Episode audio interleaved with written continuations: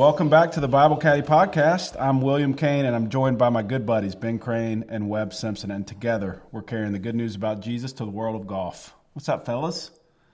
Hey, boys. Hey, guys. Good to be back right after a good Thanksgiving. Oh yeah, good Thanksgiving for you guys. It was. Went to Raleigh, hometown. Saw family from all around the world. There's 76 people there, so uh, I I had a great time. But the quiet house is not bad either.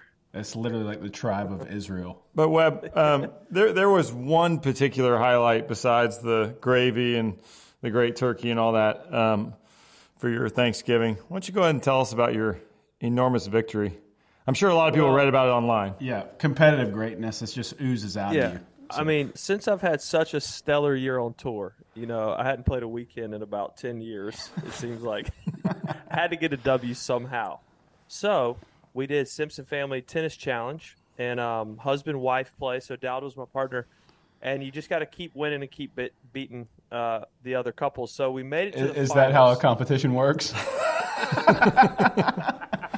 if our listeners didn't know, when there's a tournament, one team plays another team, and the winning team advances. We just I just had to get as many wins in this speech as possible. Uh, so my sister's two boys are 10 and 12 years old. They're two nice little tennis players.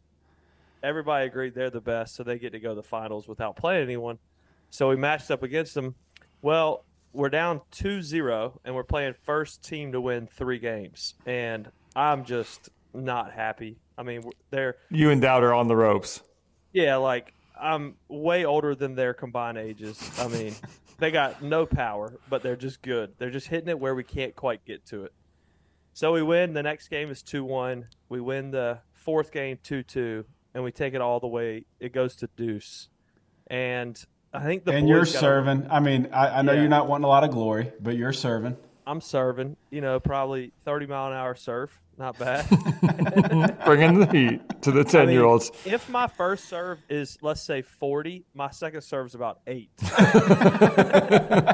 but you're getting that thing in there. It's in the square, and um, the you know they're brothers, and so they get they didn't communicate well, and one of the boys went for a ball when he shouldn't have, and that was all she wrote. And so Dowd and I were the Simpson family tennis champs. Um, didn't feel great, you know, taking it to a ten year old and a twelve year old, but I'll still take the W. Good for you guys. yeah, thank you, Really proud of you guys, Webb. thank you. Oh me. Uh, how you guys spend your time in the off season? Got a few weeks off. What are you going to do with your December? Buddy, um, I'm kind of excited about golf right now. I felt like a little motivation with golf, and so uh, I've been training, doing some um, stack speed training that Sasho MacKenzie got me going with. So I've been doing that every three days. That's been fun. Um, but then also great family stuff. We're going to take a trip to Mexico uh, um, right before Christmas as a family. It was sweet being together as a family. For my parents came in for Thanksgiving, so um, excited about you know family stuff, and then also a little bit of golf training stuff, doing some workouts and um, doing some speed training, and just trying to get ready for uh, when I play again, probably in February. Um, one fun fact about your family. Tell us what Doug and Katie Crane do literally every day. Okay, so my parents are 73 years old. They're born one day apart, and they, my dad was having some back trouble, um, and the back doctor said, "Hey, the best thing you can do for your back is walk." And so my dad basically gave up golf, and he started walking like five miles a day. And my mom loves to walk, and so she was joining him, and they just kind of were tracking it on their phone. and they do a certain number of steps, which equals out to about five or six miles a day. And they are on 1,405 days in a row without missing of over five miles a day of walking. That is wild. Isn't that They'll, wild? they'll, they'll be traveling internationally and they will walk up and down airports to make sure they get their steps in. And so, literally, they said, I mean, they could write a book about it, but it's so fun. Like they said, they've never been closer. They've never enjoyed, you, you know, their time together more, and they kind of will a lot of times save their conversations for the walk, whatever. But they can always count on, you know, getting it in, and they're in great shape. Good for them. gosh. I mean, how dialed would your marriage be if you walked five miles every day with your wife? I, I don't think Heather and I could get to 20 days in a row if we tried. I mean, like it, that, that's a I know. Something's going to come up. yeah. Victoria and I do one mile once a week. Sunday afternoons. Oh, I got to pick my game up. And you're even thinking on Sundays, like, gosh, are we going to do it today? It's a little, it's a little we chilly, have- honey. Yeah. do we have it in us? Weber, what are you doing this off season? So, got a couple fun things. I got my 13th uh, junior tournament, high school tournament, at Pinehurst. Webb, Sim, Webb Simpson Challenge. Webb Simpson Challenge that Willie Kane gets to speak at, which will be really fun. And then the following weekend, uh, I'm hosting a college golf fellowship retreat at my house here in Charlotte. Um, so really looking forward to those weekends. Those are two of my favorite of the year. Um, and then you know I've had I have a lot of time off since the season ended in August, so I'm not really going to take an off season per se. Uh, so I'll be practicing, you know, working out here at Charlotte. But besides those two things, that's about it. And when do you get back at it? First event is second week of January at the Sony Open in Hawaii. Sony Open. We got to just don't want to set expectation too high, but we got a good story for the listeners coming up Sony Open week. Yeah, I would tell all you listeners do not miss that episode. Mainly Probably the most story. important episode we'll ever do. It is, you know. Oh gosh. well, we do have a little golf coming up. We got the Hero World Challenge happening. Um, in fact, it may be done by the time this episode comes out. Um, but big news there, we got Tiger Woods back in action. What are you guys thinking? How do you think Tiger's going to fare? I, I like Tiger Woods right in the middle of the pack. I think he's uh, his game is coming around. His health obviously is improving. He works hard. Uh, we're all excited to see him play again. I think middle of the pack is pretty reasonable. Real, you know, guess. Okay, I like that. What about you, Webb? What do you think? Top third, middle third, bottom third. You know, I think his tournament he's hosting. He's gonna be busy, but I think he's excited to play. So I'm gonna go top third. You're going gonna top go- third. That Yeah. leaves William one place. Yeah, where are you going, Willie K? Well, I think we need to put a little wager on it. Okay. All right, Weber, you get top third. Okay. Ben, you get middle third. How many guys we got playing? Like 18 guys? That'd be I think nice. so. Okay, Perfect six. perfect six. I'll take the bottom third. What are we what are we betting for? I mean, last time we did a loaf of bread, and I loved winning that. So, I mean, I think if I win, I get. I'm gonna pick. I get a. I get a loaf from Ben. Okay. What about if I'm the loser? I need a payment to one of you guys. How about You I, I just cut- you- I buy y'all a great book? No, Uh, you know, you have to go to Ben's house and learn how to bake the bread. dude, that cost is Hey. way too high. By the way, when we were when we were getting ready to go on a golf trip a few months ago, Oh, this cannot come out. William walks into my house and you can tell I'm kind of scrambling to get help us get out of the house. And he looks at me, he goes, "Dude, what can I do?" And I'm like, "Well, you could make the eggs." And he looks at me, he goes, "How do I do that?" Buddy, you're a 35 year old man. Like, you don't know how to make don't know how to- eggs? hey, Uh, so you got. If you lose, Willie, you got to go watch him make it. Man, okay, that's a big Tiger. I I love you. I need you to stumble. I need you to stumble to the finish line. All right. Okay.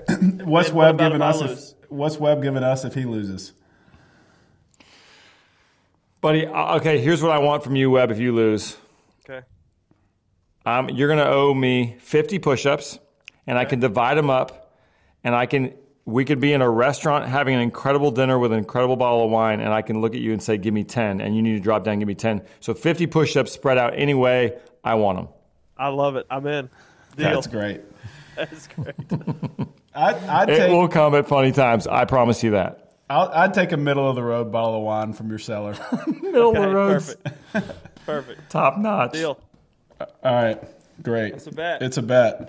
All right, William, talk to us about what we're doing today. This is a, a unique um, podcast we're doing. Yeah, it is. But before we get into it, we're we're adding a new little segment. Oh, okay, yeah, that's right. We're gonna do a little tip from the tour. It's, the, it's the season to be given. I mean, so Ben, help folks get better at golf. What you can tell us? All right, All right, let me give you a little little tip. Um, okay, so if we lined up a hundred average golfers on a on a range, and we watched them all with five irons, would we would we see an epidemic of people hitting in front of the golf ball, or would we see an epidemic of people hitting behind the golf ball?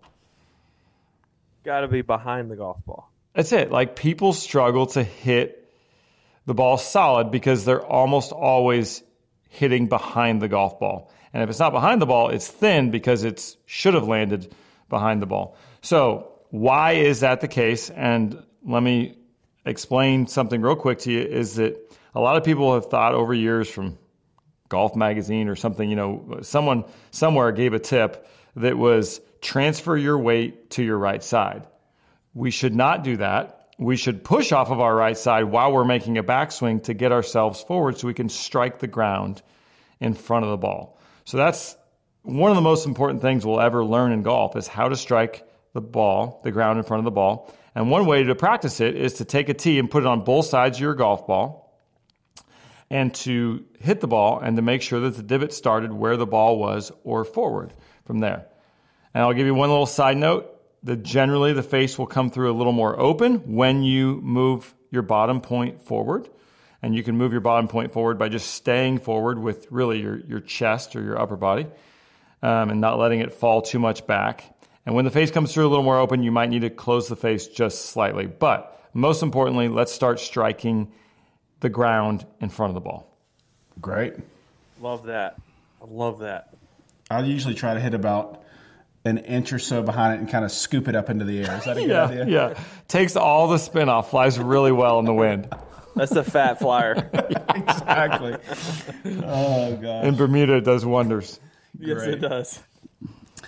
All right. Well, let's let's kind of give the listener a rundown of where we're going these next three weeks leading up to Christmas time. Uh, in the first season this fall, we walked through eleven different meetings that Jesus had with people in the Gospel of Luke, all really in an effort to see what God is like. The Bible tells us there's nothing more important than knowing Him, and that Jesus reveals who God is. So, by looking at those different meetings and seeing Jesus in action, we're able to begin to get a right idea about God. And because we've had so much fun looking at Jesus, we decided we want to keep doing that in this next little short series that'll lead up to Christmas. And our motivation is just the same as it was. We want people to know the real Jesus. If you don't know him yet, we want you to meet him. And if you do know him, we want you to know him better. And if you want to know someone, one of the things that helps us get to know them is knowing where they came from. You need to know their background, their history. So, in the next few weeks, with Christmas coming up, we're simply going to look at how Jesus came into the world. And even though some of this is going to be familiar if you've been around the Bible or church, um, I think if we look at it with fresh eyes, it'll be it'll be fascinating and it'll lead us to know Christ more and to worship Him. Um, so that's that's where we're headed, and we're going to do it by looking at the very first verses today in the entire New Testament. But before we look at that, I'm going to ask Ben to pray for our time. We need the Lord's help uh, if we're going to rightly understand and apply the Scripture. Lord God, thanks uh, for this day. Thanks for loving us. Thanks for sending your Son to die in our place, Lord. And Lord, um, you're all that is good, and um, we need your help, Lord. We are broken, um, needy, and um, and Lord, um, you show grace in offering and providing help to us. So thank you, Lord, for this time. Thanks that we could open your perfect word, learn from it, and grow, Lord. So help us in Christ's name. Amen. Amen. Amen. And Weber, if you will read for us, and just a quick reminder as we read some strange verses and big names, uh, 2 Timothy 3.16, all scripture is breathed out by God and is profitable for us. And so Amen. even in what we're about to read, there's some there's some stuff in here that we need to see. So Yep. this too is God breathed and Amen uh, to that. Do your best. Here we go. Whoever, I'm excited. The book of the genealogy of Jesus Christ, the son of David, the son of Abraham.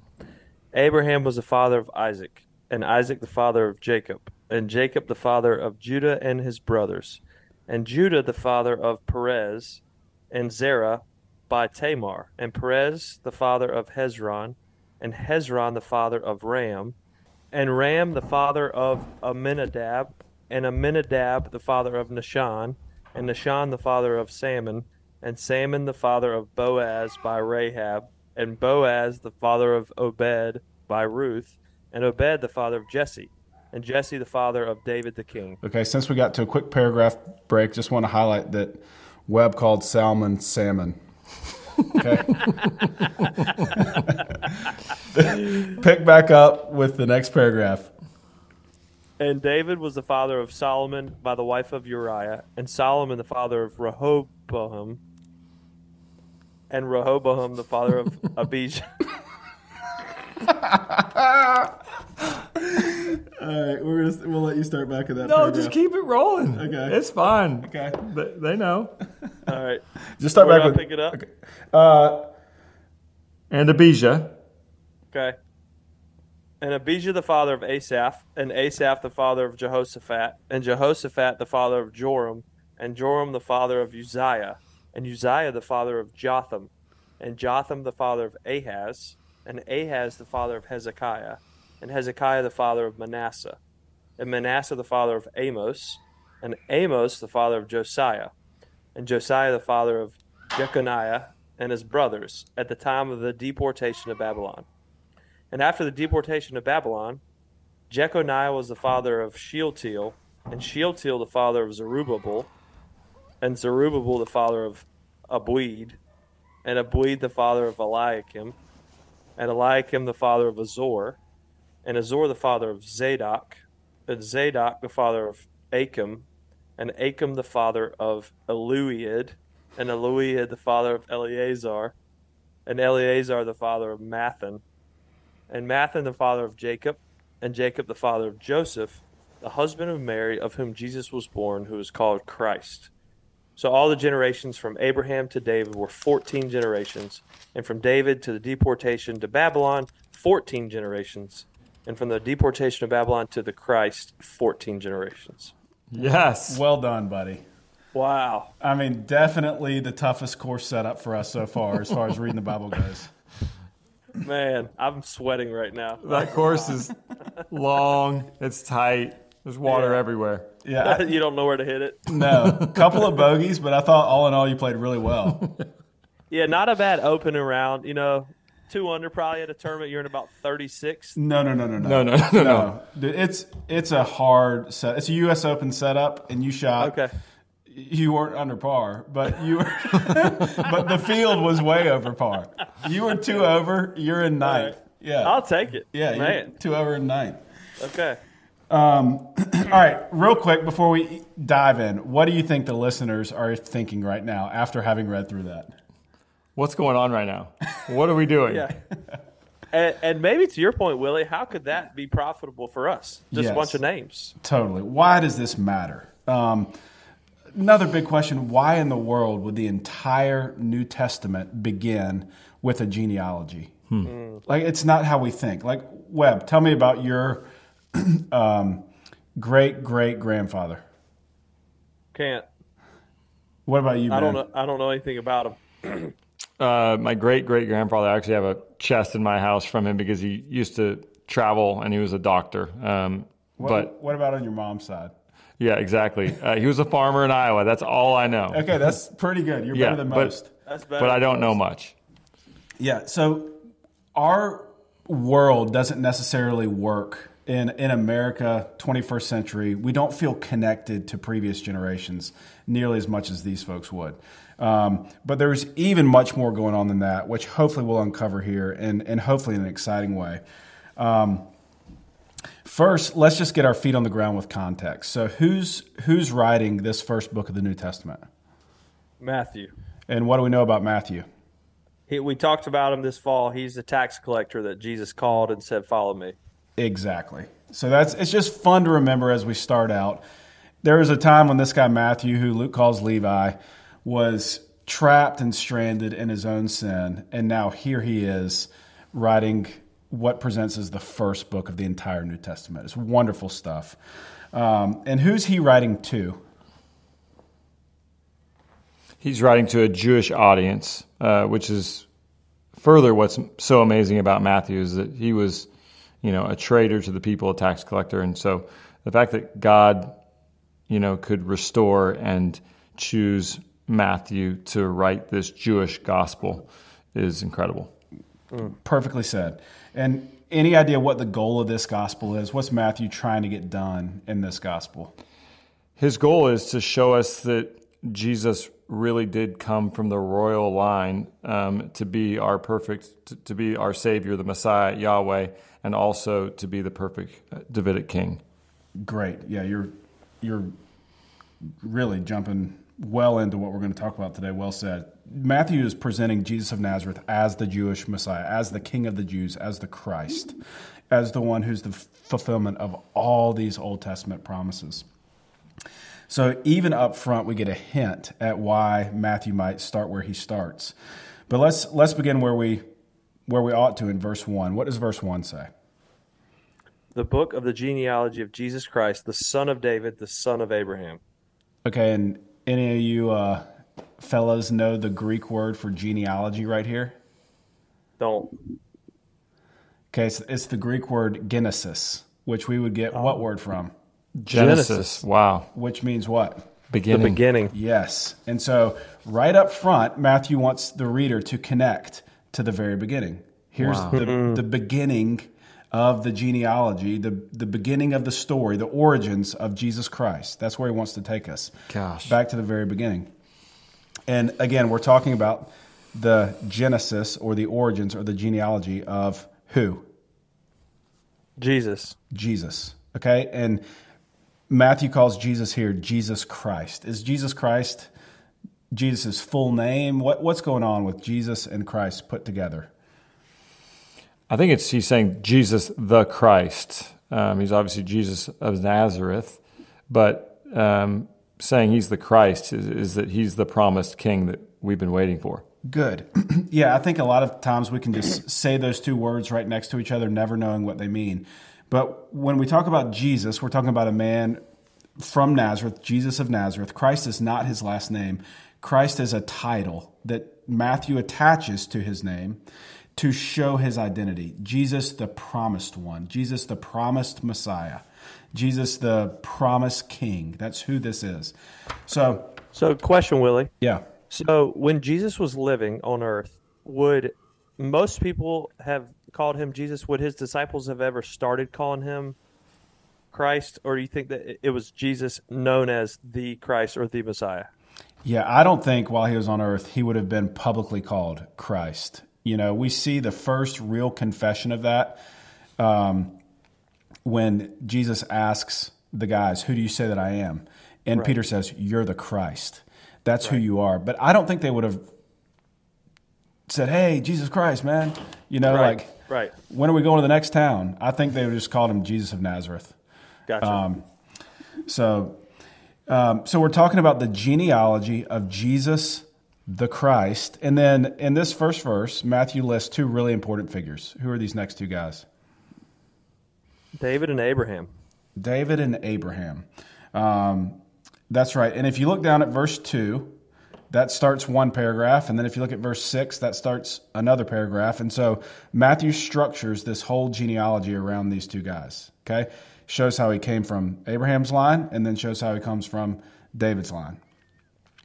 Um, that's going to be very important for a, a Jewish person. So, in order to understand why this is so important, we've got to put on our Jewish sandals here. We need to ask who is Abraham and why does it matter that Jesus might come from his line?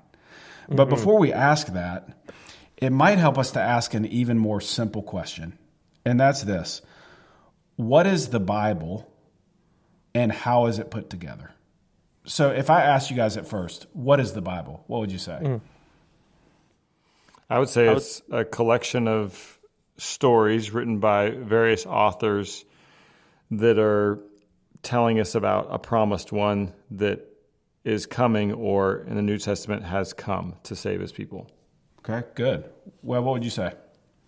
Yeah, I would I would say sim- simply it's God's communication to us and also kind of the story of God from creation to uh, you know, as we get into Revelation, the end of the Bible, uh, what is to come.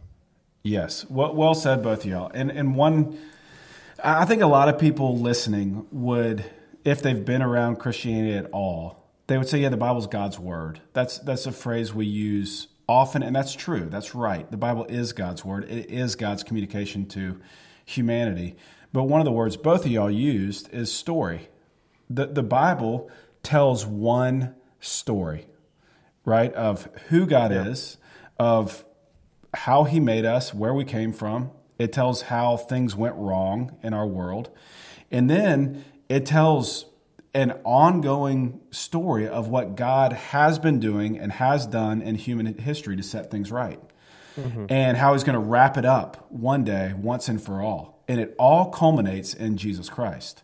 So instead of the Bible being this disconnected, you know, teachings or, or morality or whatever, it's actually moving us somewhere. It's telling what one author says is the true story of the whole world. Mm-hmm. And I think that's right.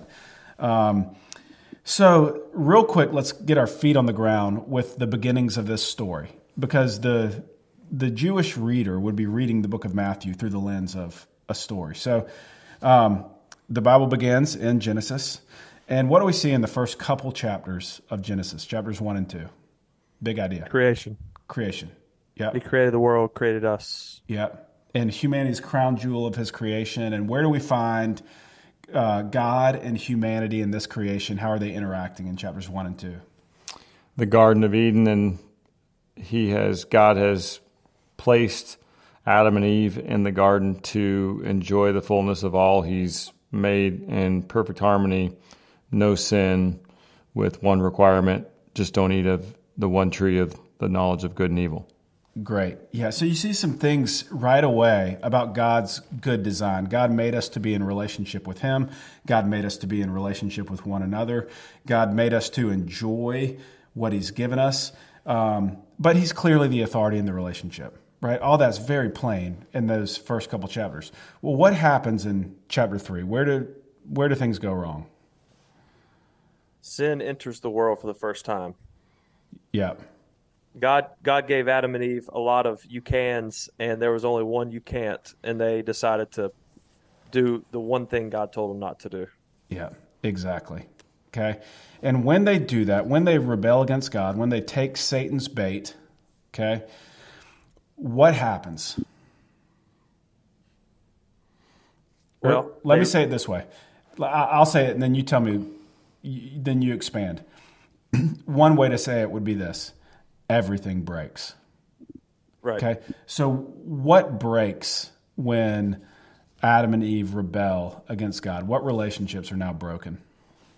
Well, I think uh, a number of relationships. First and most important is kind of the vertical relationship with man and God. So Adam and God, Eve and God. Um, I think uh, with each other. Yeah.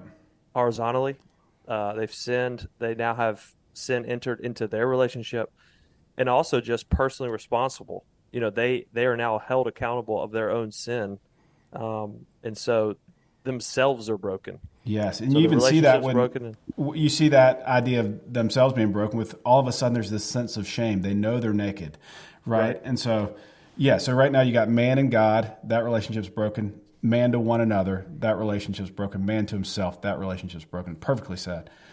Anything else? Yeah, the relationship with the land. Yeah. Man's mm. relationship to creation. All of a mm. sudden, God says, okay, hey, work is going to be work. Thorns right. and thistles and, you know, it. we're not living in a perfect order anymore. Right. So all of that happens in the first three chapters of the Bible. And quickly, for the person who just thinks, man, that sounds so far fetched. And number one, I I just agree with you. Christianity is very weird. The Bible starts in a very strange way.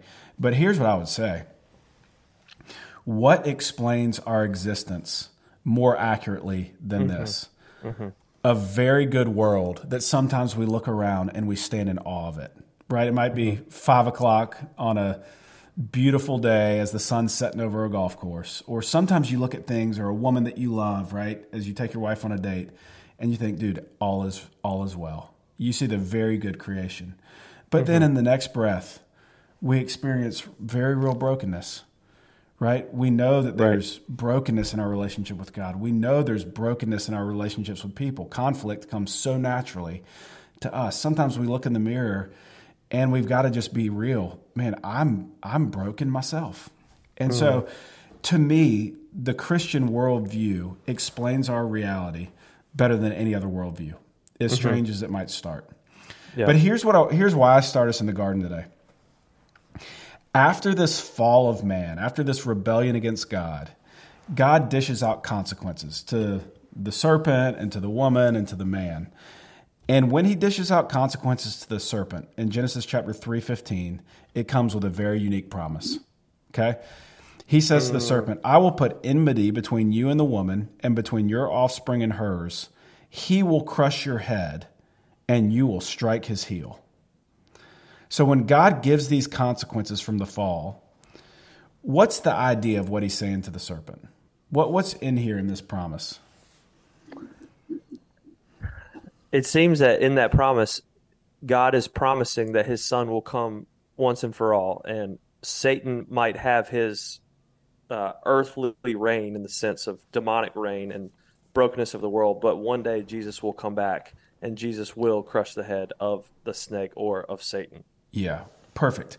So, God is like dark as this whole thing is. God gives us little, little glimmer of hope.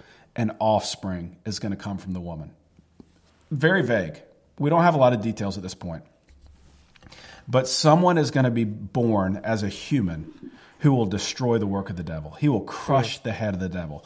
And yet it's going to come at some cost to that person, whoever he is. He's going to be bruised in the process. So, starting in chapter 3, and this is all going somewhere toward our genealogy today, we have this promise that an offspring will one day set all these wrong things right, and he'll make all these broken things straight. Now, what happens next in the book of Genesis, from chapter 4 to chapter 11, is everything starts to unravel. There's disobedience, there's conflict, there's war, there's it's just terrible until we get to our next little glimmer of hope, which comes at the end of chapter 11 and the beginning of chapter 12. And who are we introduced to at that point? Abraham. Abraham, okay? Our guy. The book of the genealogy of Jesus Christ, son of David, son of Abraham. God God starts his rescue plan, sets it in motion with this guy, Abraham. And if one of you boys can flip over to Genesis 12, what does God promise to Abraham in Genesis 12, 1 to 3, and then also verse 7? And now the Lord said to Abram, Go from your country and your kindred and your father's house into the land that I will show you, and I will make you a great nation. I will bless you and make your name great, so that you will be a blessing.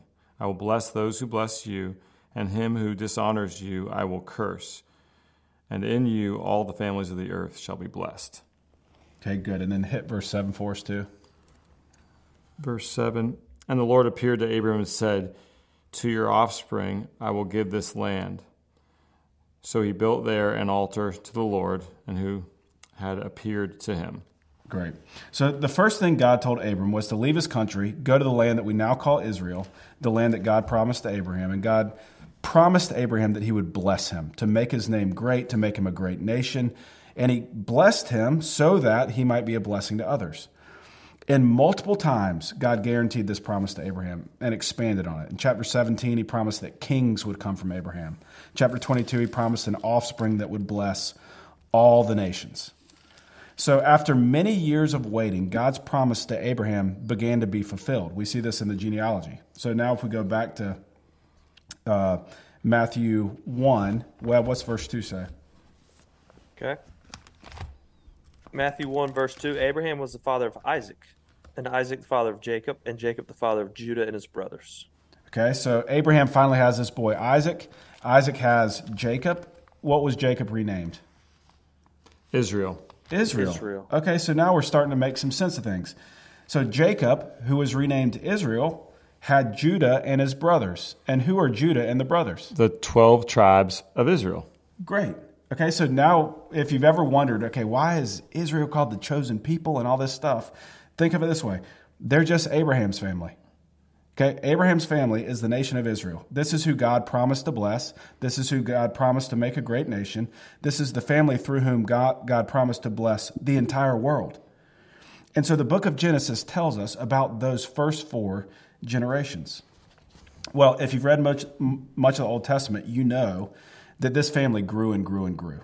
Right? It started with like Webb's family at Thanksgiving, seventy people, um, and then when or when uh, when Jacob died, and then four hundred years later, as they moved to Egypt, there's over two million people. Okay, so those two million people they grow and grow and grow. They're enslaved in Egypt, but God hears their cries and God makes a plan to deliver them and he does that. Uh, this is the story of Exodus. He delivers them out of slavery in Egypt. He then gives them rules for their worship. He gives them a law to live by. Um, this is really the books of Exodus all the way through Deuteronomy. And then after a generation, God brings the family of Abraham into the land that he promised Abraham, right? That's the book of Joshua. So God's people are now in God's place, and it seems like they're beginning to live under God's rule. But here's what happens in your Old Testament it doesn't take long for the people to start doing what was right in their own eyes. That's what the book of Judges is all about. generation after generation, the people of God disobey God. And it has terrible consequences. They suffer from the nations all around them until they repent and cry out to God, and God raises up a deliverer to save them. This is, happens over and over again in the book of Judges. And all through these years, though, the line of Abraham continues to go on. Well, the last judge of Israel is this guy named Samuel, and he also happened to be the first prophet in Israel since Moses.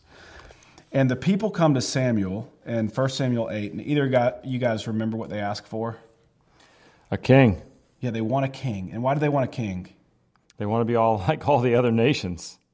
But they're not, but they want they want to be. Right. Instead of being the set apart people that God had called them to be, with God ruling and reigning over them, they demand a king.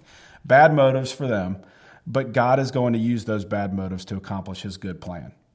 So, first, they chose a king named Saul who turned out to be lousy. But then God chooses his own king in 1 Samuel 16. And who does God choose? David. David. Okay, so now we're back to our genealogy. Um, Matthew wants to make sure we know that Jesus is part of Abraham's family, and he wants us to make sure we know that Jesus came from David's family. Hmm. And we see this in verse 6. What does verse 6 say in Matthew 1? And Jesse, the father of David the king. Okay, so now. David would, go, ahead, oh, go ahead, yeah, sorry. And David was the father of Solomon by the wife of Uriah. Yes. So Matthew draws our attention to the fact that not, not only does Jesus come from David, but he comes from David the king. Now, quickly, what do we know about David? David was a great king, but he had some great falls as well and did some horrible things. Mm-hmm. Totally. But David represented his. David came out and beat the great giant Goliath when he was kind of a nobody. He did. It, it's very much like. Um, I'm glad you brought that up because it reminds me of the the tennis match you played. You know, it's just you got a 12 year old and a 10 year old with your wife and there's there's no way we could stand against such a such a worthy foe i and, mean smith my 10 year old nephew was goliath to me that day okay but down he went down he down went. he went he did um, Okay, so David is this man, and he's he's very flawed, like Ben said, but he's a man after God's own heart. He really loves God, and he really when he when he sins, he repents, and he wants what God wants. Um, but that's not the only reason Matthew wants to show us that Jesus came from David. Okay, uh, just like God had made big time promises to Abraham, God had made big time promises to David, and I just want to show you one of them uh, in 2 Samuel 7 12 through the first part of 14. So, Ben, why don't you get that?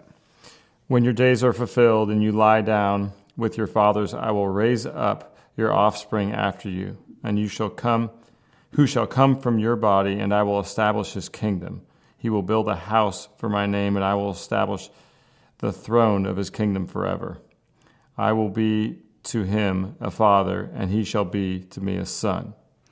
Okay, so what, what does God promise David? This is a thousand years before Jesus ever comes. What does God promise in these verses? He's bringing a better a better king who's gonna his kingdom will last forever.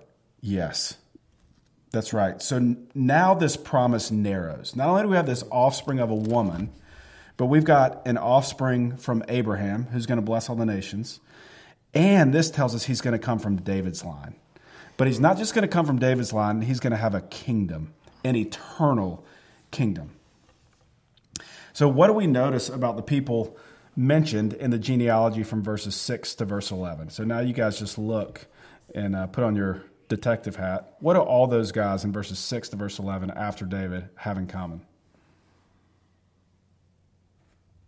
I have no idea. Same. Okay. They're all kings in Judah. Oh, gotcha. They're, they're all royalty. Wow. So Matthew wants us to see not only has Jesus come from Abraham's line, he has come from David's royal line. Hmm. Mm. And, and we're going to be able to make some, I think, confident conclusions about Jesus as we get to the end of this.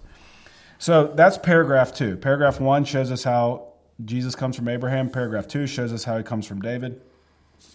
Um, but over time, these kings listed in verses 6 to 11, they were not faithful to God, sadly. And so, as God promised Moses, he allowed the people of Israel to be taken out of their land. It's, it's really crazy when you think about it as a historical reality.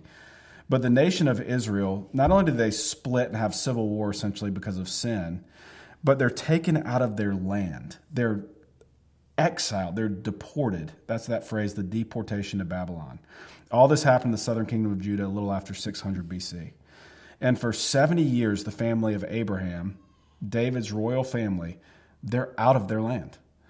Um, but after 70 years in exile, God brings them back. All this is real, verified history. It's, it's crazy. You can read about this in the books of Ezra and Nehemiah. And some of these guys that we see in verses 12 and 13, they're major players in that. Shealtiel, Zerubbabel. But not long after them, with the people back in their land, the entire Old Testament ends pretty abruptly. And for 400 years, there's silence. But in the middle of that silence, what line continues? This Davidic line?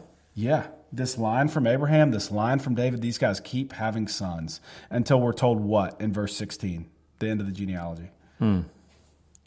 That Joseph has a boy named Jesus. Yes. Joseph, the husband of Mary, of whom Jesus was born, who is called Christ. All this led up to this one guy, Matthew says, that I'm presenting to you. I'm hmm. presenting him to you with this genealogy, this mm-hmm. genealogy that comes from Abraham, this genealogy that comes from David. Here is your Christ. So that's that's like the overview of the genealogy with a little Old Testament history sprinkled in. Mm-hmm. Okay. Now I want to do what we've been doing this whole first first season. Um, I want to ask, what does this teach us about Jesus? Matthew's trying to communicate some things here. So, what does this teach us about the identity of the Lord? Well, it's you touched on this earlier. Um, God always fulfills His promises, and I mean, thousands of years went by, and these this original audience could understand this so well and would know who these people are, and so they would realize, wow, you know, I feel like they would read this and maybe light bulbs would be going off of Abraham's covenant with the Lord and David's covenant with the Lord. Um, and so, yeah, I mean, God always fulfills his promises, and Matthew right here is giving proof of where he came from. Yeah. And I think one of the coolest things is though, even when you know God has made some promises to Abraham, to the to David, to the kings that God would be faithful, and clearly um, His people were not faithful, but God is still faithful even when we're not faithful, and that's just comforting, um, convicting, and amazing. Yes. And Ben, to your point, Ben, I agree so much, and it's crazy to me that God would, in His sovereignty, use these knuckleheads to bring about His purposes. Like the fact that He used some of these people, like without thinking very hard, I think most of us would agree. You would think Jesus would come from a line of just amazing priests and and just these holy people, but some of these some of these guys, you know, their lives are kind of And girls, all over the place. Yeah. Mhm. yeah. And it's just a beautiful picture of how God will use our yuckiness to bring about His glory. How much do you only use the word yuckiness if you have kids under five? it's really not in your vocab for about you know it takes about 20 years off and then oh yeah, then it comes back just hard. Yeah. you know. The reason I love the word yucky is because you can u- use it in so many different contexts for so many different things. I mean, Ben, when an amateur hits behind the ball, right, hits it fat, it's a yucky shot. oh gosh i mean it felt it, it yucky, it looked yucky, Yeah. it sounded yucky. rattles through your bones um, One of the things I love about this genealogy is that it shows us that our faith is historically rooted. God has acted in real history with real people. And Jesus of Nazareth, who really lived in the first century in Israel, is really from the real family of Abraham. That qualifies him to be the offspring that would bring blessing to all the nations. We see that, we'll see it again in a minute. And he's not just the offspring of Abraham, he also comes from the line of David. That qualifies him to be the promised son of David the one who would have an everlasting kingdom, the one who would be a son of God. So Matthew begins his gospel by saying to the Jewish people, Look, look at this background. This Jesus is the seed of the woman. He is the offspring of Abraham. He is the son of David. He matches the description. He's the legal heir to God's promises, not in a fake way, in a real historical way. Um, the other thing I think is really worth seeing here is that Matthew doesn't just want to show us that Jesus is the legal heir. He also wants to show us that Jesus is the promised king. We've already seen that in a couple ways. First, this whole middle paragraph's filled with kings. It shows us that Jesus comes from a royal line. We've seen it in the title Christ. And just a, a quick reminder what does this term Christ mean? Messiah, Messiah. the promised one. Yeah, anointed one, literally. Um, and who was called the Lord's anointed in the Old Testament? david Yeah, the kings. yeah You remember when David would, had the chance to kill Saul? oh yeah Far be it from me to kill the lord's anointed the Lord's anointed, the Lord's king. And so this is this is kingly language. And remember, here's what Matthew's trying to show his Jewish reader. Here's your promised king. Hmm. This is him. And we see it from start to finish. One of the ways that scripture writers will show us something is really important is by bookending it. Okay? That means they start with it and they finish with it oh that's cool and it shows us this is really important. So not only do we see this in in Matthew one, Jesus is the Christ, and he comes from these kings. When the wise men come in Matthew chapter two, verse two, what do they say? What question do they ask? Where is he who has been born king of the Jews? So they're looking for the King of the Jews. When Jesus was crucified, Matthew 27, the end of the gospel, what is written over his head? Matthew 27, 36. Jesus of Nazareth, king of the Jews? Yes, this is Jesus, the King of the Jews. So, putting that together from start to finish, Matthew is trying to show his readers that Jesus of Nazareth is the fulfillment of all these Old Testament promises. He is the one God promised would come from Abraham and David. He is our King. So, this Christmas, when we sing things like, This, this is Christ the King, whom shepherds guard and angels sing, this is what we're celebrating. Our King really has come. Okay, but this genealogy, it, it definitely sheds light on the identity of Jesus, but it also has implications for us. And this, you guys are already teasing this. Uh, I love just your your perception. Um, this shows us what kind of king Jesus is going to be. It also shows us what kind of subjects he'll accept. So, what is unusual about who's included in this genealogy? I mean, we know the sins of a lot of these people. Okay. I mean, we, we know their life wasn't always um, just pure and following after the Lord and obeying his commands. Yes. So I can identify with them. Yeah. What else do we notice about this genealogy? You you mentioned this earlier.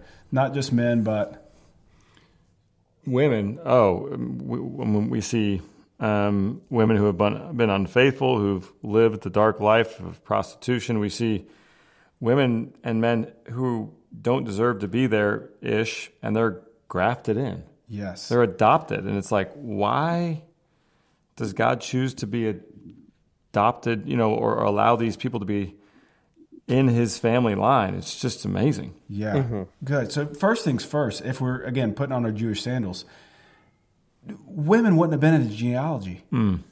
Matthew does this on purpose. There's mm. five different women included in here. Okay, Tamar, Rahab, Ruth, the wife of Uriah, and Mary. Um, and as far as where they come from, so we're going to see what they were here in just a second. But as far as where they come from, with the exception of Mary, what do these women have in common? Any idea? Prostitution? No, that well, s- some share that in common for sure. That's not what I'm looking for. They're all they're all foreign women. Don't know that. Tamar is a Canaanite. Rahab's Canaanite. Ruth's a Moabite. Uh, Uriah was a Hittite. Bathsheba's married to him. So they're all foreign women. So before we get into this, They're all from out of town. they're all from out of town. all right, but remember, Matthew's writing a Jewish gospel. What might be one motivator for him to throw those women in there? What might he want to communicate to us about who it is that Jesus has come to include? He's come to include everybody, not just the Jews. Good. And not just the societal upright. Totally. Correct. Totally. So Jesus Christ is not simply the Christ or the Savior or the King for the Jewish people. That doesn't sound like a big deal to us 2,000 years removed. Oh, wow. It is a huge deal that he is the Savior for the whole world. Remember the promise to Abraham from your family, from your offspring, all the nations of the earth will be blessed. Hmm. Hmm. Jesus is the offspring who will bless all the nations. That means non Jewish people like us, people who are not from Abraham's family ethnically, we can be brought into the family of God and made a part of hmm. his chosen people. Let's go. There's really good news there for people gracious. from every nation under heaven. Okay, and it's a huge idea in Matthew. We've already talked about bookends, right? When something starts with something and finishes with something, it's important. How does the Gospel of Matthew end? The Great Commission go and Make disciples of all nations, baptizing. of all nations, right? Go and take this good news to all the nations. This salvation is for everybody. So that's one of the implications it has for us. Now, the other one is what you guys have been on top of this whole time. These women are not just foreign. With three of the four before Mary, Tamar, Rahab, and the wife of Uriah, what do they all have in common?